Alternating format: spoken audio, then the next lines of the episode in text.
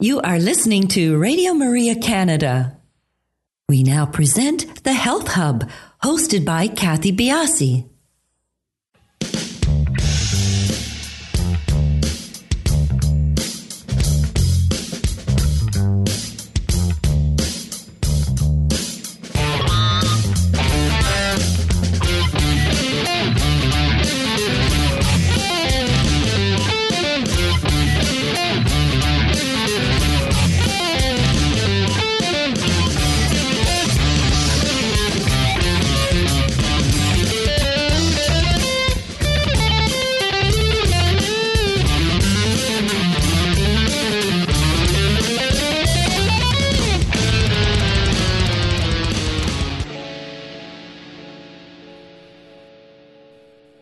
Hi, everyone. Welcome to the Health Hub. I'm Kathy Biase, your host, and along with our producer, Alex Diaz, and everybody here at the Radio Maria Canada family, I'd like to thank you for taking time out to be with us today. You can keep up to date and informed about our shows by following us on Instagram, Twitter, and Facebook. We are at the Health Hub RMC on those locations, and do feel free to email us at thh at radiomaria.ca. We would love for you to subscribe to our podcast. We are the Health Hub on iTunes, SoundCloud, Spotify, all your favorite podcast platforms. And you can also find our podcasts on the Radio Maria Canada website, which is radiomaria.ca, and on my website, which is kathybiase.com. We have an interesting, good great show today. We are talking with Dr. Meg Mill, and we are going to be talking about the functional medicine approach to dealing with headaches.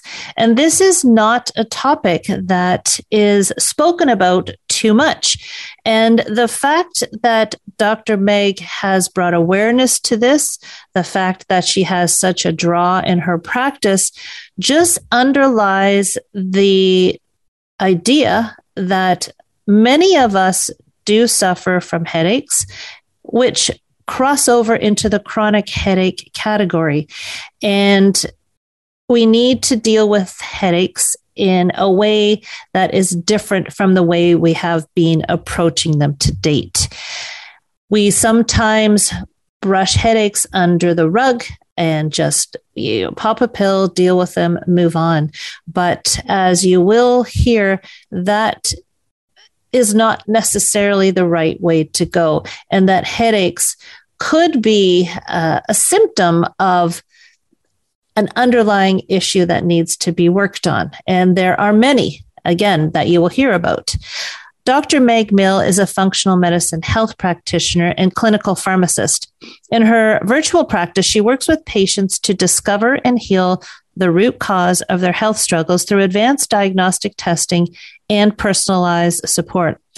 Before practicing functional medicine, Meg spent almost two dec- decades practicing as a clinical pharmacist. She graduated with a PharmD from Duquesne University and continued her education with a residency at the University of Maryland School of Pharmacy. Meg then practiced in various clinical settings before pursuing functional medicine certifications through the Institute for Functional Medicine and School of Applied Function Medicine. Meg has been featured in several national publications such as Fox News Channel, Health, Authority Magazine, Thrive Global, Drug Topics, and Circle Magazine, as well as several national blogs and podcast guest appearances. With her conventional and functional medicine expertise, she helps her patients improve their health naturally while still understanding and respecting conventional practice to, uh, protocols. She is particularly passionate about helping people suffering from chronic headaches or migraines find relief and increase productivity and energy to enjoy their life again with her proven EAT method. This is something that, again, we don't maybe take uh, as as a signal as under uh, as an underlying um, issue. And i think that it's time that we do. Uh, i often come across people who i've got a headache i've got another headache And the easy way is to, you know, pop an aspirin, an Advil, and get on with the day. But maybe the buck stops here. And by listening to what Dr. Meg has to say, you might become more aware of areas that you can look at within yourself to help deal with the symptoms of headaches. A few of the things we talk about are uh, how do headaches differ from migraines? What underlying causes of headaches should be considered? And at what point should we consider headaches to be chronic? Very interesting show, a topic, as I mentioned, that is not dealt with a lot. So I hope you do stay tuned with us. We'll be back, we will be back in a few minutes to talk with Dr. Meg Mill.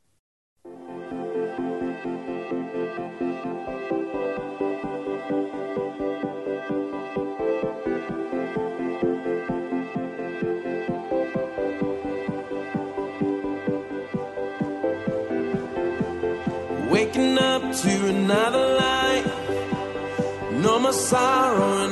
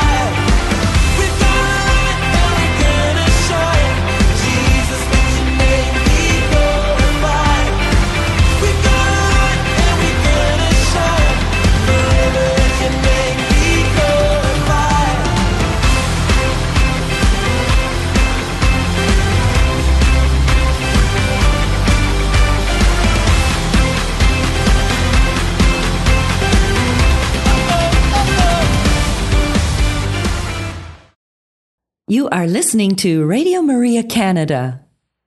We now continue with the program, The Health Hub, hosted by Kathy Biase. Thanks everybody for staying with us. As mentioned, today's show is being taped. Please do follow us on our social sites. We are on Instagram, Twitter, and Facebook, and we are at the Health Hub RMC on those locations. Meg, welcome to the show. Thank you for joining us. Thank you for having me. Now, memory serves me and all my research on you. You are a pharmacist, is that correct? Yes. Well, I um, I am a pharmacist, but I'm also a functional medicine practitioner. So I'm actually not practicing in pharmacy anymore. I'm practicing in functional medicine. I have a virtual practice where I see people um, to get to the root cause of health issues. So, how did you make this transition between pharmacy and functional? Now, are you a, a so we refer to you as a functional doctor? Yeah, I, I, refer to myself as a functional medicine practitioner. Um, okay. Um, so, functional medicine I, is a certification. So, it, you, generally, people that are certified in functional medicine have another degree, um, whether it's you know, it, like uh, in in medicine. So, it's a, usually a, a medical professional that then gets certified in functional medicine. And so, we look at the root cause. We we really flip it around, and instead of um, looking at it as a as a diagnosis that we're adding medication onto when we get the diagnosis um, we're actually kind of flipping it and looking at the root cause. So we're saying, okay, you know, um, we're we're, we're going to talk about headaches today. So I'll use that as an example. So you have headaches, and and that's your symptom, and what's going on underneath the surface that's causing the imbalances in your body that are creating the symptom, and how can we fix those imbalances to to help you relieve whether that's whether that is headaches whether that's diabetes whether that's depression you know for all different um, issues. So I got into this field for um, in two um, to, in a two pronged way. I was having my own health um, journey, and I had was suffering from IBS, and I was jumping around from various gastroenterologists, getting I was getting scopes done and they were saying like, oh, you're fine, you have IBS. But at the same time, I was having trouble, like anything I ate, I, I just never knew what was going to make me sick. I was just in constant, having constant stomach pain and I knew there had to be more. And so through my own research and digging, is how I found um, functional medicine. And so I was able to get into functional medicine and, and treat myself and heal my gut and, um, and find out what was actually going on. And it made me realize, wow, there's so many other people in this boat. In the same time, I would see that with my patients and who would be put on more and more medications. And I would see them really like they were surviving rather than thriving. It's almost like they were getting sometimes like more sick, not feeling as well, but they were just maintaining with these overloads of, of medication. And I, in the same uh, regard, that there's so many things they can do to really dig into this and not have to use as much medication. So that's when I wanted to share it with more people when I went back and, and opened my own functional medicine practice. Now, is the use of medication at you know in in your in your practice counterintuitive to what you're trying to do or is there a, a soft landing where both can meet I think there's a soft landing where both can meet. I'm not opposed. I mean, with the, the history of having a doctorate in, in pharmacy, I I do see the value of medication and in, in certain places it can be life saving. It's just not always the answer. Um, so, you know, there, there's a place for both. It's, it's sometimes there is a times where the medication is necessary or is is valuable but it's not always the answer. And so we can look at other avenues where that doesn't have to to be the case. And you don't have to have the side effects or other consequences of taking the medication. If there's other answers we can look into and and find balance. Which seems like a rational way to approach things right? Try and get to the cause of things and then meld the two if need be. Exactly so, why are you particularly uh, passionate in the area of, of, headaches? And is it does this also cross into migraines, or are they two very different yes. things? Yeah, yeah, I would say headaches and migraines because that's really the the symptom of the headache or the migraine pain is what we're what we're looking at. So, uh, in my practice, I noticed that um, so many, particularly women, were coming to me, and whether it was they, whether they were coming to me with chronic headaches or, or suffering from migraines, or whether they were just whenever someone comes into my practice, we do a very detailed intake questionnaire. So we we go through their whole health history, we go through all of their symptoms, and I just started noticing this trend of um, whether that was their chief complaint or whether that was just something that was uncovered when they were coming in. Oh, well, I get headaches every you know once a week, or I I have suffered from headaches since I've been a teenager or whatever. And it became, no, I felt like it was normalized. Like people mm-hmm. weren't even,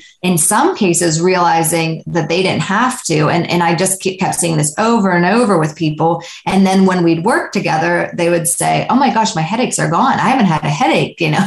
and it was amazing to them. They were just seeing this huge quality of life change by not having to deal with these regular headaches or migraines that it keep, even knock them down for days that they were on prescriptions for. So, um, what I thought, wow, this just needs to be more people need to know that this isn't something that they just have to live with. I think when people are suffering from that for so long and it's a chronic thing, it almost just becomes a way of life. And they're sometimes told that by providers that that's just something they have to deal with. And I've seen over and over that's definitely not the case. Now you've said a couple of things. I want to make sure I don't forget them. But first of all, let's let's differentiate between headaches and migraines, or is just one is one a more uh, uh, a severe form of the other? No, there are different. So migraines um, de- techni- definitely have a pattern. So they you'll you um, will get sort of the um, the the patterned headache that goes through different phases. You also can get the nausea and vomiting. You get sensitivity to light, um, and they tend to last longer. They last like four to up to 48 hours. Um, migraines can be helped by sometimes when you really lie still in a dark room. Um, so they, because of that light sensitivity component, and people can also get auras with migraines. So there is definitely a pattern to migraines where, um, you know, then there are other types of headaches, which we, we could say are a tension headache, um, which is sometimes like felt like a, a, band across the front of the the head or the back of the head. Um, then there's also, you know, you can get headaches from like sinus headaches. You can get headaches from being um, low blood sugar, like hypoglycemic headaches. So there's there's different types of headache, but we but they're all really. Um, it's really more about. I don't really although they're they are defined and there are patterns when we're treating i don't differentiate necessarily like oh this is this again because we're not looking at like the label of it. We're looking at the triggers and how we can balance your body. And so we're working through some of those which can overlap it's interesting because I know uh, several people that have migraines with no relief. You know, they they suffer through them, um, and and that's right that they they do come almost cyclically, and is your method of treating them very is it an extremely novel method? Um, or again if just by going back looking at history looking at triggers you've had a lot of success in the migraine space Yes. So we um, exactly we go back. We look at the person as a whole. So what we're doing is we're saying, okay, where what is where where are your imbalances? This is a symptom. What are we? What are the areas? So we would look at. You know, we're going to look at your whole life, and we're going to take things that I think people don't account for sometimes in their life um, like the food that you're eating, how much, you know, how much you're drinking, how much you're sleeping, your stress level, your hormone balance, your gut health, like all of those factors um, play a role in causing the headaches and in really looking at that. So we're kind of doing a multiple pronged approach. Well, that's very hopeful for a lot of people who have you've been suffering migraines for a long, long time.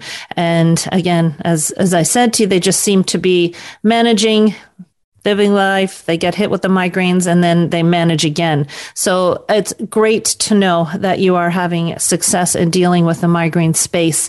Now, the other thing that you mentioned is now I'm not sure if this is a pattern that you're seeing more women because more women are, have headaches and migraines, or is your practice more geared towards women? Is there a differentiation um, as far as who gets more headaches and migraines?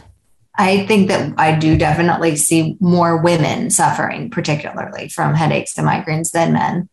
And why do you think that is? There's a lot of different factors, but one of the um, things that we do look into are, are hormones. So, um, and this can be particularly um, for people that are getting those cyclical migraines too. That, you know, if you get a migraine every month, the week before your period or something like that, that can be um, a signal that you have a hormone imbalance. And so, um, the last week before our cycle, the our progesterone and estrogen, our progesterone has peaked and it begins to um, fall off aggressively, and estrogen's also dropping, but not quite as aggressively as progesterone. So many um, people can become estrogen dominant in that period of time. And so when it, when you are estrogen dominant, it can cause an increase in inflammatory mediators called prostaglandins, and headaches can be a surge, a symptom of a surge of prostaglandins. So um, we want to work to, even if your estrogen levels aren't extremely high, if they're higher in relation to progesterone, that's one of the things that can um, promote that headache to occur. And you also talked about gut health and food intake. And again, is gut health something that you're seeing more in women than men as um, as a as a trigger for headaches? I would say um, I do. I can't answer that specifically as if it's more. I do see headaches more often in women. Mm-hmm. Um, I do think that men and women I would say both have gut health imbalances, but they seem to trigger. Yes, I do see see that they maybe trigger that headache symptom more in women than they tend to in men. Although I have, I do see men that get headaches regularly too. So I'm not excluding men in this. I just see it. It just happens to be from my experience, I see more of the case with women in those in those chronic headaches. Do people come to see you for headaches, or when you're doing your intake, this is a symptom, and as you said, they it may not be something that they're even cognizant of that they can deal with. It's just, you know, I've got this issue, that issue. I seem to get headaches every once in a while. And do you say, well, back up, let's take a look at that? Exactly. I see people for both. So I do have people that come to me specifically for headaches. I have those patients, but I also have um, exactly what you're saying. We do this very in, uh, detailed intake questionnaire. And when we're going through that, I'll have that. Well, I've had headaches, you know, every week for the, my life. But what's very interesting about this, and you had just asked about gut health, is one of the things I think when we're talking about normalizing headaches is we've also normalized the um, use of Advil, um, which is ibuprofen, naproxen. Um, it, they, those are the uh, drug class of NSAIDs, and then Tylenol. And because those drugs are over the counter and you can just use them for, for pain at any time, I think people don't consider the fact that they're taking those medications on a regular basis, and those can have further consequences for them. So I have also had people come into my practice that are coming to me because they have gut health issues now that stemmed from using Advil for years from he- for headaches. Mm-hmm. So when you look at that, you know, that cycle, we can get in this cycle of okay, I'm having to use the Advil to cover my my headache pain and now i have you know stomach issues my stomach's upset it's um, you know i'm having all these other symptoms and that can be also traced back to that overuse of medication. So i think just because sometimes when it's over the counter and we can just get it easily it's like oh i just can take that and people are ta- overusing that in some ways and then getting other consequences. Now looking at the conventional treatment then of headaches is this the only remedy that is being offered generally i see that from the i can't 100% speak to every practitioner but i am generally the medication for pain treatment is the way. So i like to use for this an example of um, a mechanic. So i had someone tell me one time a story if you if you took your car to a mechanic and they um, and you said it's making a noise and the mechanic walked over and grabbed a pair of earmuffs and handed you the earmuffs and your keys back and said you know, go drive your car, you're you're fine. You wouldn't trust them. You wouldn't feel comfortable, um, you know, driving away in that car. And so when we, you know, conventionally, that's how we're generally treating headaches. We're using that pain medication to uh, cover like you know to cover up the symptom rather than really digging in and seeing okay that we do know there's things that are triggering these in our in our life and what let's dig into that and and fix it at the root it's it's an interesting it's an interesting space because I, I, honestly I've not heard of anybody who has a specialty in treating headaches. And the more I thought about you and more I thought about the show, I thought, why not? You know, it just seems like so such a natural piece of our health that we, as you said, we normalize. When you know when you're working, we'll, we'll talk about women here for for the moment. But when you're working with women and they find they're finding relief from these headaches, it must be like opening a curtain for them and letting the sunshine in. It is absolutely. I think that they don't even realize that they don't. I, that's what I think is. That's why I want to reach more people because I think that sometimes they don't even realize that they could live without these. you know, it's like mm-hmm. they've been it's been occurring, you know, for so long that it's like, oh my gosh, I I have, you know, I'm I'm free. I can do so much more. I have so much energy. This doesn't have to be a part of my life.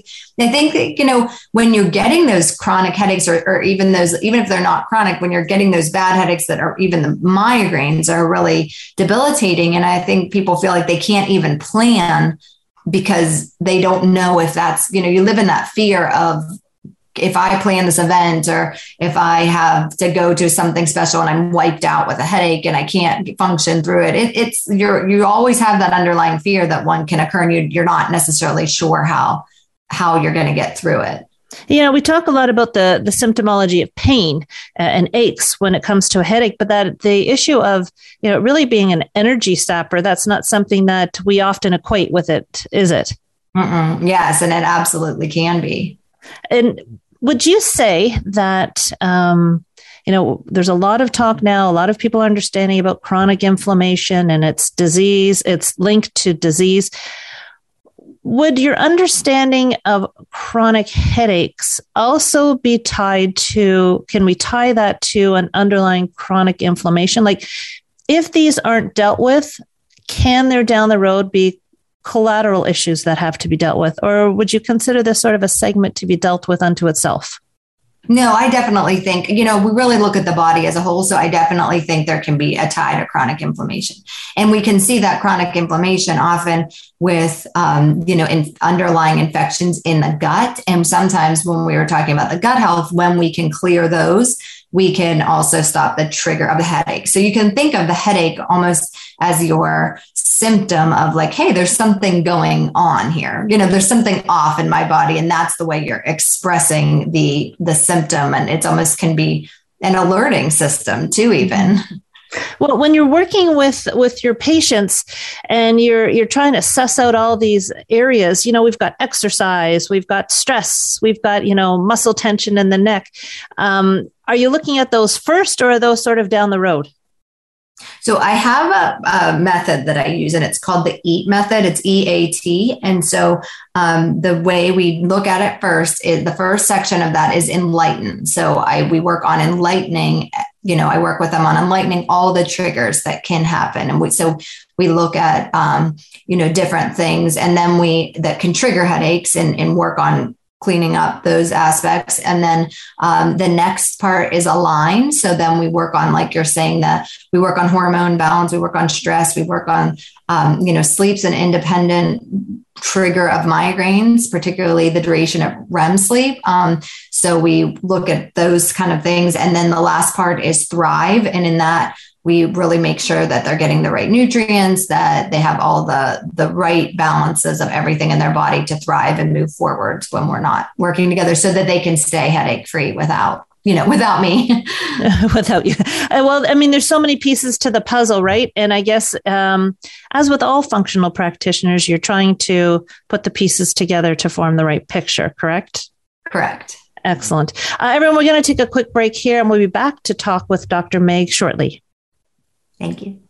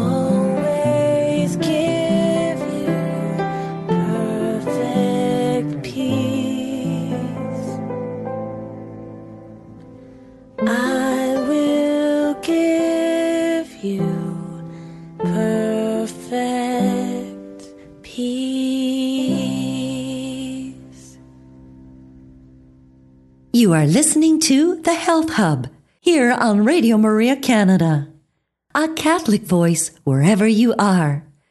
To contact us and be a part of the show, email thh at radiomaria.ca. We now continue with the program. Here once again is your host, Kathy Biase. Welcome back. We are talking with Dr. Meg Mill. We're going to continue our conversation on headaches. It's just such an interesting topic um, because it's not something I think we touched upon this earlier. People don't really take their headaches seriously sometimes unless they're the full blown knock you off your socks type. But there's so many links to what you know we talked about earlier you diving in and trying to find out you know root cause and triggers and so forth. But you know the way the world is now um, we have a lot of stress too on our shoulders. And where, whereas people may not have experienced headaches before they may now be coming into play for a lot of people. So, how would you rate stress on the hierarchy of, of headache triggers? So, I actually like to call this with my patients the chain of pain because um, pain is actually an independent stressor on the body. So, um, you know, people are in this higher level of stress. And then when you're getting the pain from the headache, you're actually getting, you know, a physiological stress on your body, which can increase your cortisol, which is your stress hormone. And once you have high cortisol, then you can get the release of another hormone called prolactin. And what prolactin can increase pain sensitivity, which makes can make the severity of the headaches worse.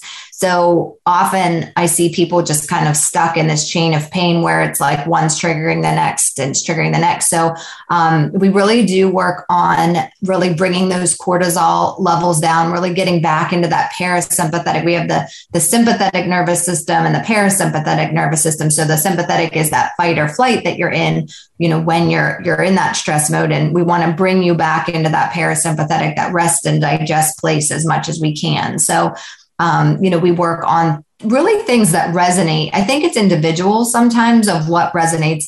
I like meditation. I like, you know, walking in nature. Sometimes people enjoy gratitude and gratitude journaling. Yoga is another way you can get movement and, and that can bring in some breathing or just even setting your timer and really doing some breathing you you know your breath can actually bring you back into that parasympathetic nervous system. So just practicing that that deep breathing but really finding something and and taking a real look at your life and where your stressors are and finding ways to just bring yourself back into that calm place is really important. Well honestly when you're in pain uh, that links is going to link somehow it's going to loop in stress right it, it, we just can't get away from stress whether it's an environmental stress whether it's a stress within our own body kicking up things is it something that you're always dealing with in every protocol and every patient you're working with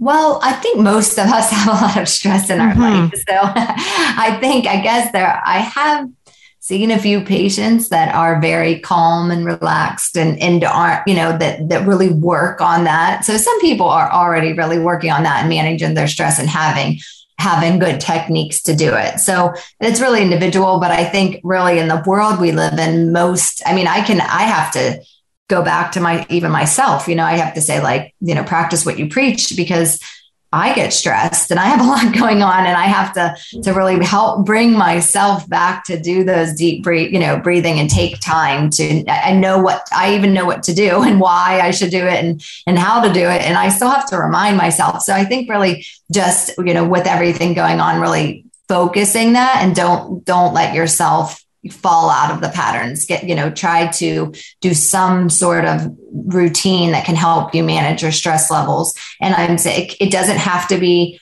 overwhelming. It doesn't have to add more stress even simple things like just practicing breathe you know set a timer and practice a few minutes of deep breath. So when you're in the stressful situation you can come back to your breath and know how to to use that to help yourself calm down.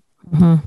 and what role does sleep have in mitigating headaches so, as I mentioned earlier, we do know that there is sleep can be an independent risk factor for headaches. And I think that this is, again, with stress, is an area people often just um, will disregard and the importance of sometimes. Um, we do want to aim to try to get seven to eight hours of sleep. And, and so, and I, and really, I don't even know. I had a patient one time that came in that was like, oh, I'm sleeping fine. And then when we uh, like dug into it, she would stay up like almost one night a week most of the night to just get things done. But she only did it once a week or, or, once every two weeks. So she was thinking the other night she was sleeping, but she was depriving herself. And that's a stressor on the body too. So once we even shine the light on that and she looked at her sleep habits, she's like, oh my gosh, I have so much more energy just from making some of those changes. So, really just um, making sure that your room is cool, dark, and quiet when you sleep um, so that your cortisol can drop. We want melatonin to rise at night and cortisol to drop.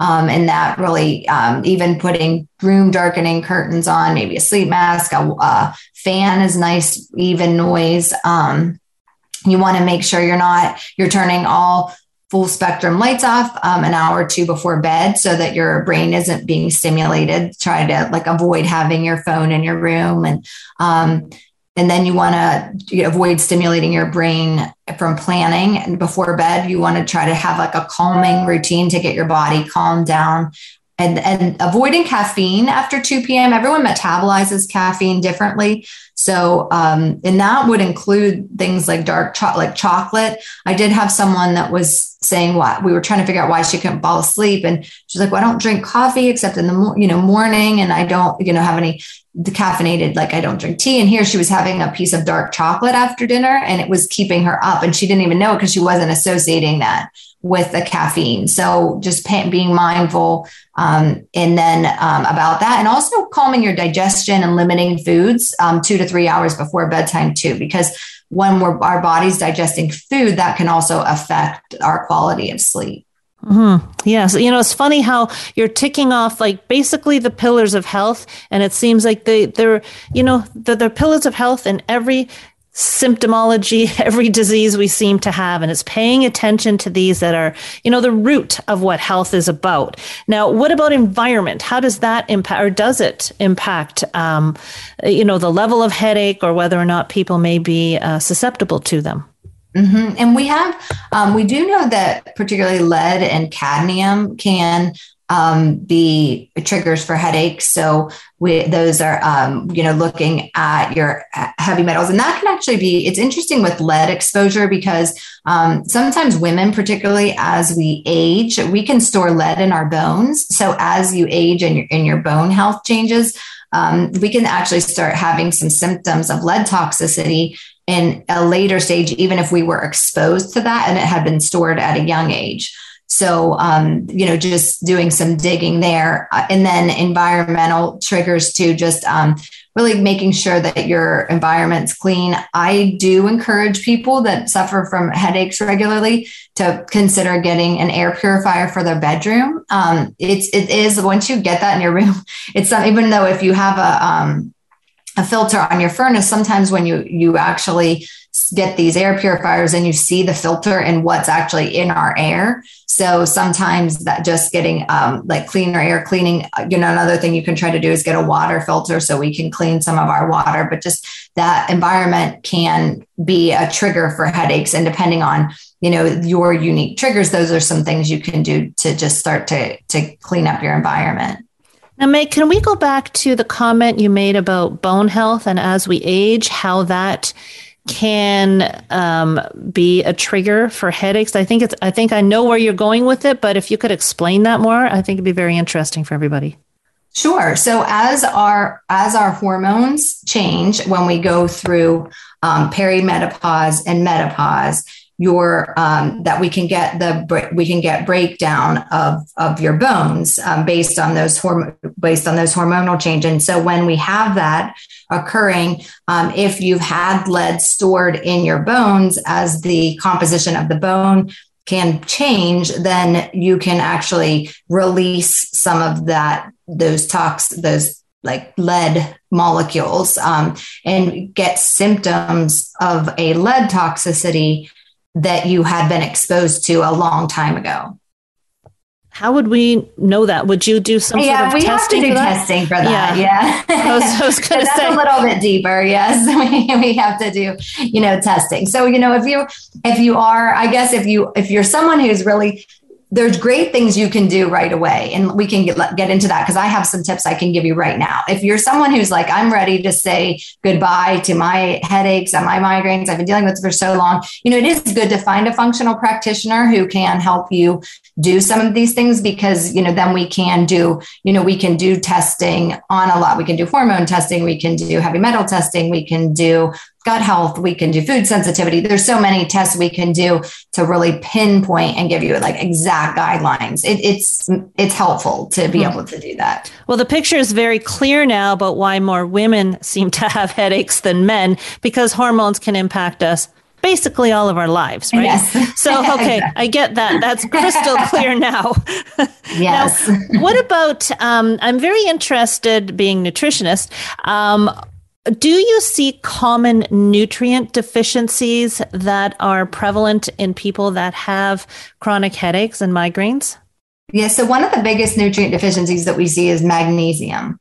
So, um, we magnesium is a relaxing mineral for your body, and and when you have a deficiency in magnesium, you can often um, you know, for sure that triggers headaches for a lot of people. So, you know, really be good to to focus on foods that are high in magnesium. Um, you could pumpkin seeds, almonds, spinach, cashews, uh, all contain magnesium, um, but really trying to get that in your diet, or even if you feel like that's hard, even supplementing with considering supplementing with magnesium to boost that. Uh, you know, a lot of people eat dark chocolate for magnesium.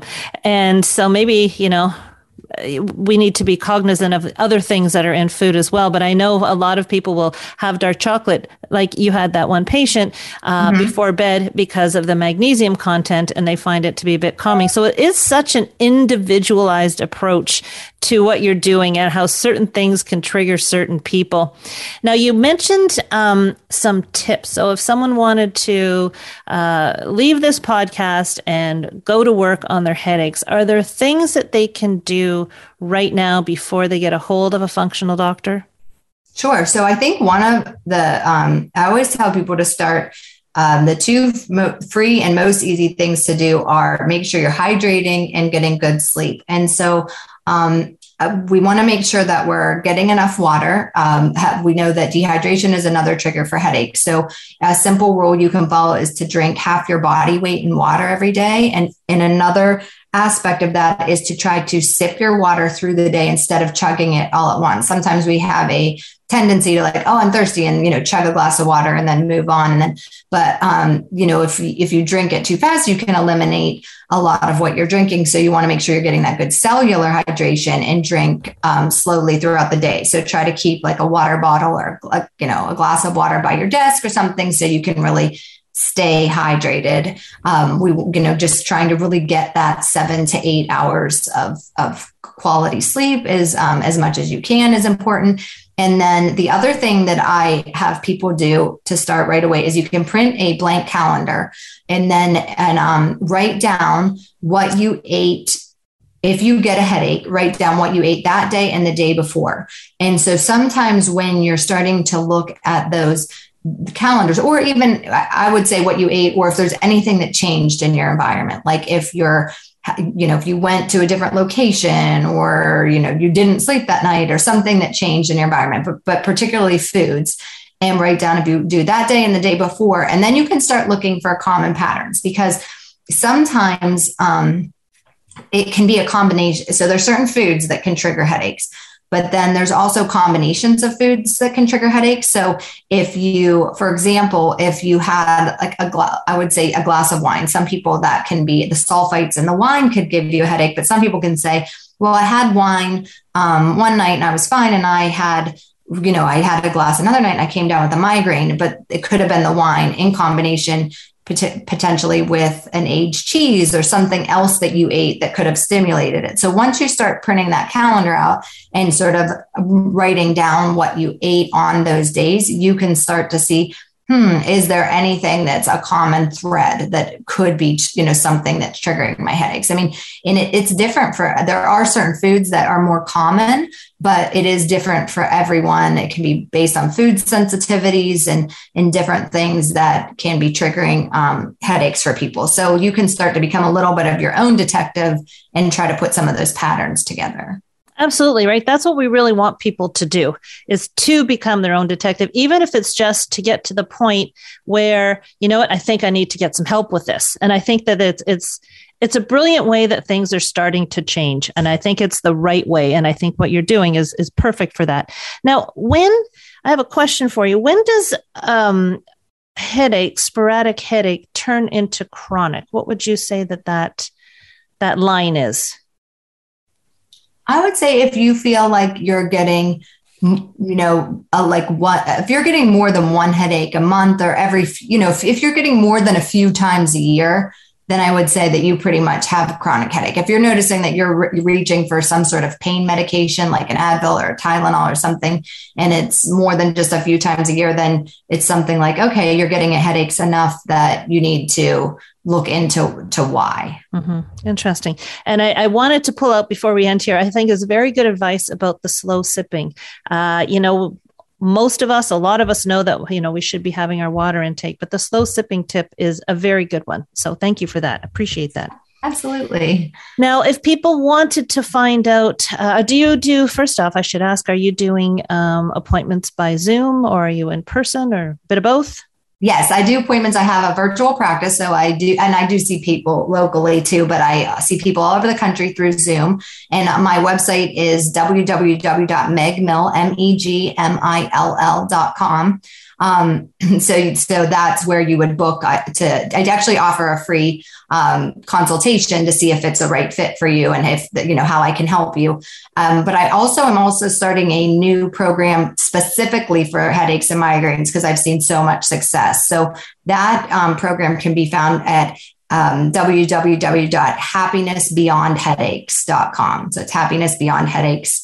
Um, and uh, and that will be specifically a group program that's focused on my eat method and, and how I've helped people with this issue uh, over and over and over again. it's a 10 week program? A 10 week program, yes. And is this a live program or it is, is it? Yes. Oh, it's excellent. live. So I'll be with you every step of the way. but very good. It's a way that I can actually, you know, reach more people. And sometimes the community aspect is good too, because everyone's in the same boat. Um, and, and you can learn, you know, from each other too. So it, it, I'm really excited. You're right. You know, a lot of people who have some type of an issue, an illness or symptomology, it's amazing when they find a group and they sometimes we feel alone in in some of our struggles and you know we're never alone there is always someone that can relate so i think that that's a great aspect of your um, the 10 week program live is wonderful so uh, I, I hope people that will uh, at the very least, check it out. I wanted to thank you so much for joining us. We will have um, Dr. Megs all of her information when the podcast comes up, but thank you very much for being with us. A very, very interesting chatting with you. Thank you so much for having me. Everybody, we'll talk to you next week on The Health Hub.